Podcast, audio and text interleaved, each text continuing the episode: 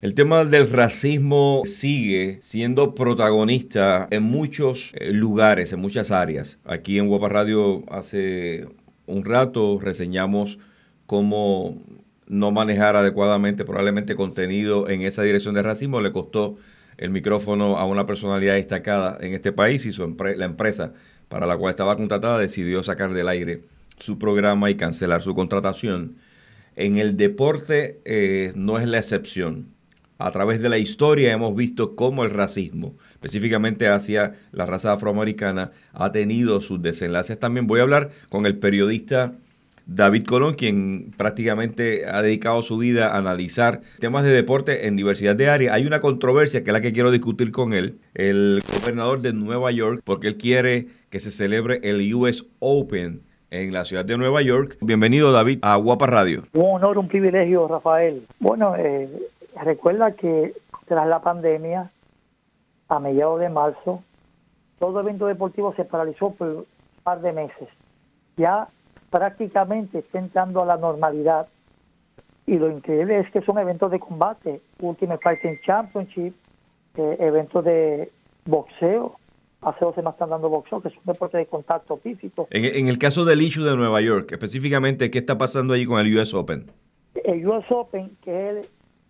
a nivel mundial, el segundo evento más importante del tenis, el Grand Slam, después de Wimbledon, eh, hasta el momento ya se suspendió el French Open en el Roland Garros en junio y no parece que hay ambiente para Wimbledon en julio.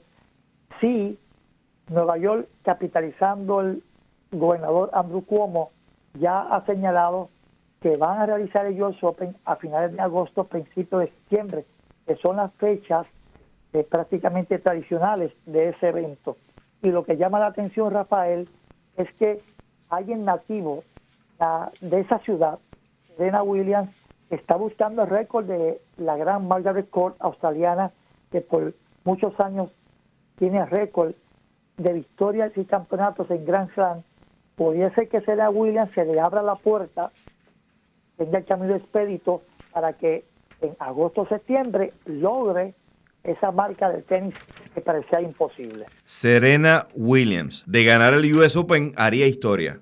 Haría historia. Ella lleva fácilmente tres a cuatro años tratando de ganar un Grand Slam que no lo ha logrado. Ha perdido con muchas tenistas jóvenes, entre ellos el pasado año precisamente en el U S Open, con la joven de estación canadiense italiana, Bianca Andreescu, que la derrotó sorpresivamente, y dos años antes le derrotó Naomi Osaka, la japonesa, donde hubo mucho llanto porque se sintió ofendida esta tenista porque entendían que a Serena Williams le habían robado por jugadas eh, cantadas por el, el arbitraje que iban en contra de ella. O sea, Serena es un icono, es una ídolo en Nueva York. Y nació en Nueva York.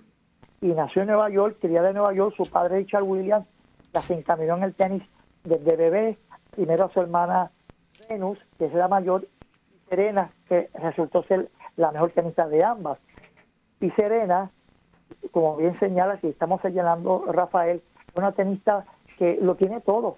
Cuando ella ha perdido estos torneos pasados, podemos señalar que más que la oponente que tienen méritos, la razón principal han sido los nervios.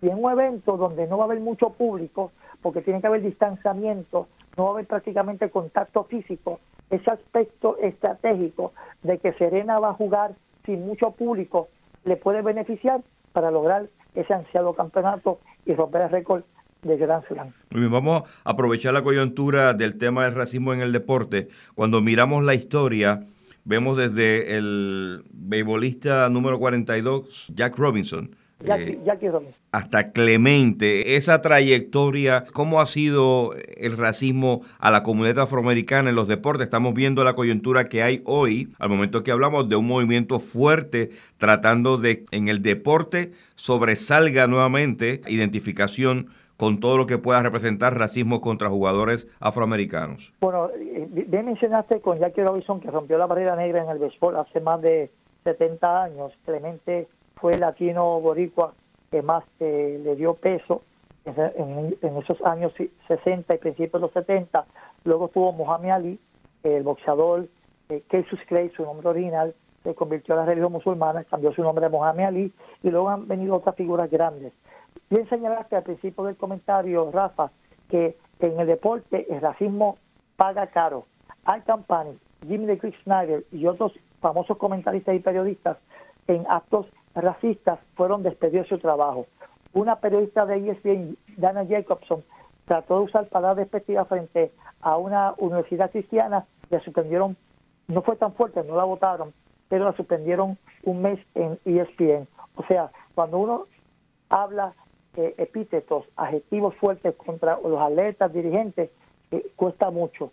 Y, y, y ahora mismo, con la situación de que está pasando, jugadores como Russell Westbrook, Mookie Betts en béisbol, Westbrook en la N B A, boxeadores y el mismo Michael Jordan, que hace poco hicieron prácticamente un reportaje de su vida en el Last Dance, están siendo voz activa ante esta situación de racismo. También tengo que hacer la salvedad, Rafa, tengo que hacer la salvedad que en un momento dado, en el sesenta y ocho, en las Olimpiadas de México, Tommy Smith y John Carlos se hicieron famosos por el puño negro de Black Panthers en aquel entonces. En ese año fue una situación bien difícil para ellos, que los vieron como enemigos del sistema. Años después, prácticamente hace unos añitos, los declararon prácticamente héroes. Pero si nos fijamos en la historia, cuando hay un acto como ese, racismo o injusticia eh, en comunidad religiosa, en ese sentido, cuando se hace al momento, llama la atención para algunos negativamente. Pasa cierto tiempo e entonces se normaliza la cosa y se ven esas figuras como héroes.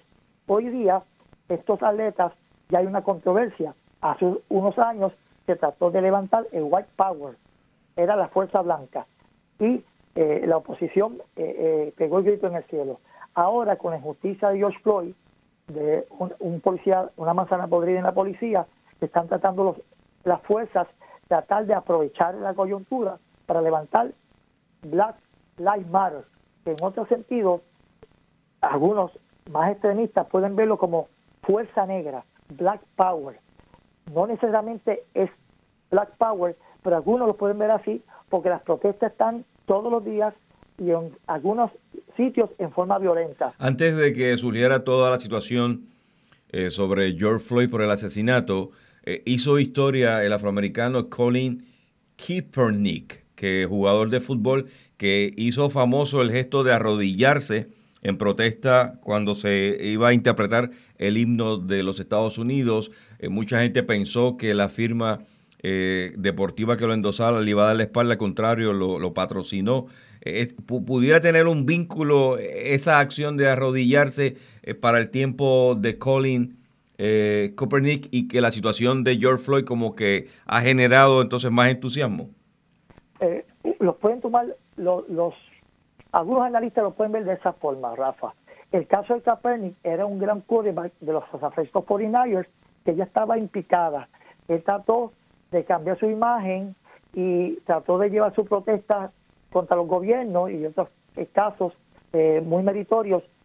Eh, Pero se, se, ha hecho, se ha hecho famosa porque la rodilla de él ha representado un símbolo universal contra el racismo. Pero, pero, pero mira qué interesante. A mí siempre me enseñaron que los himnos nacionales de todos los países son eh, reverentes. Y él, y él se arrodilló. Y no se arrodilló para reverenciarlo, se arrodilló para protestar. El puertorriqueño, no te vayas lejos, el puertorriqueño Carlos Delgado, en el año dos mil uno, cuando jugaba con los Mets de Nueva York, en el séptimo inning, cuando empezaron a hacer God Bless America, debido a las Torres Gemelas nueve once y la situación de Hussein en Irak, pues él protestó diciendo que ese himno no había que entonarlo porque eh, no tiene que ver nada con el béisbol. Entonces, la entrada al Salón de la Fama de Carlos Delgado le costó. Antes, le costó la entrada al Salón de la Fama. En el caso de Kaepernick... Por ese comentario.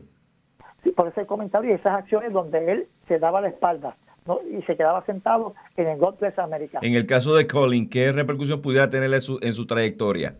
Bueno, ahora con el Black Lives Matter, y, y digo Black Lives Matter porque es el nombre que están utilizando, ahora están reviviendo su figura. Me acuerdo que militares, el presidente de Estados Unidos y otros políticos lo criticaron vehementemente porque entendían que faltaba respeto. Ahora hoy en día está tratando de levantar esa figura, inclusive están diciendo que le den hasta trabajo, que le den hasta empleo a Colin Kaepernick. Hay algunas cosas que a veces no tienen mucho sentido, ¿verdad? Pero eh, son lo que se llama, Rafa, el trend, la tendencia. La tendencia. Y la prensa, nosotros pues hablamos eh, eh, hechos, acontecimientos, y hacemos que el público reaccione. Bueno, te agradezco, David Colón, periodista especializado en deportes, por reaccionar aquí en Guapa Radio sobre cómo impacta también el racismo en el deporte de los Estados Unidos. Un placer, un privilegio, Rafa, y bendiciones siempre. Desde la redacción para Guapa Radio, Rafael Ángel Pérez Colón.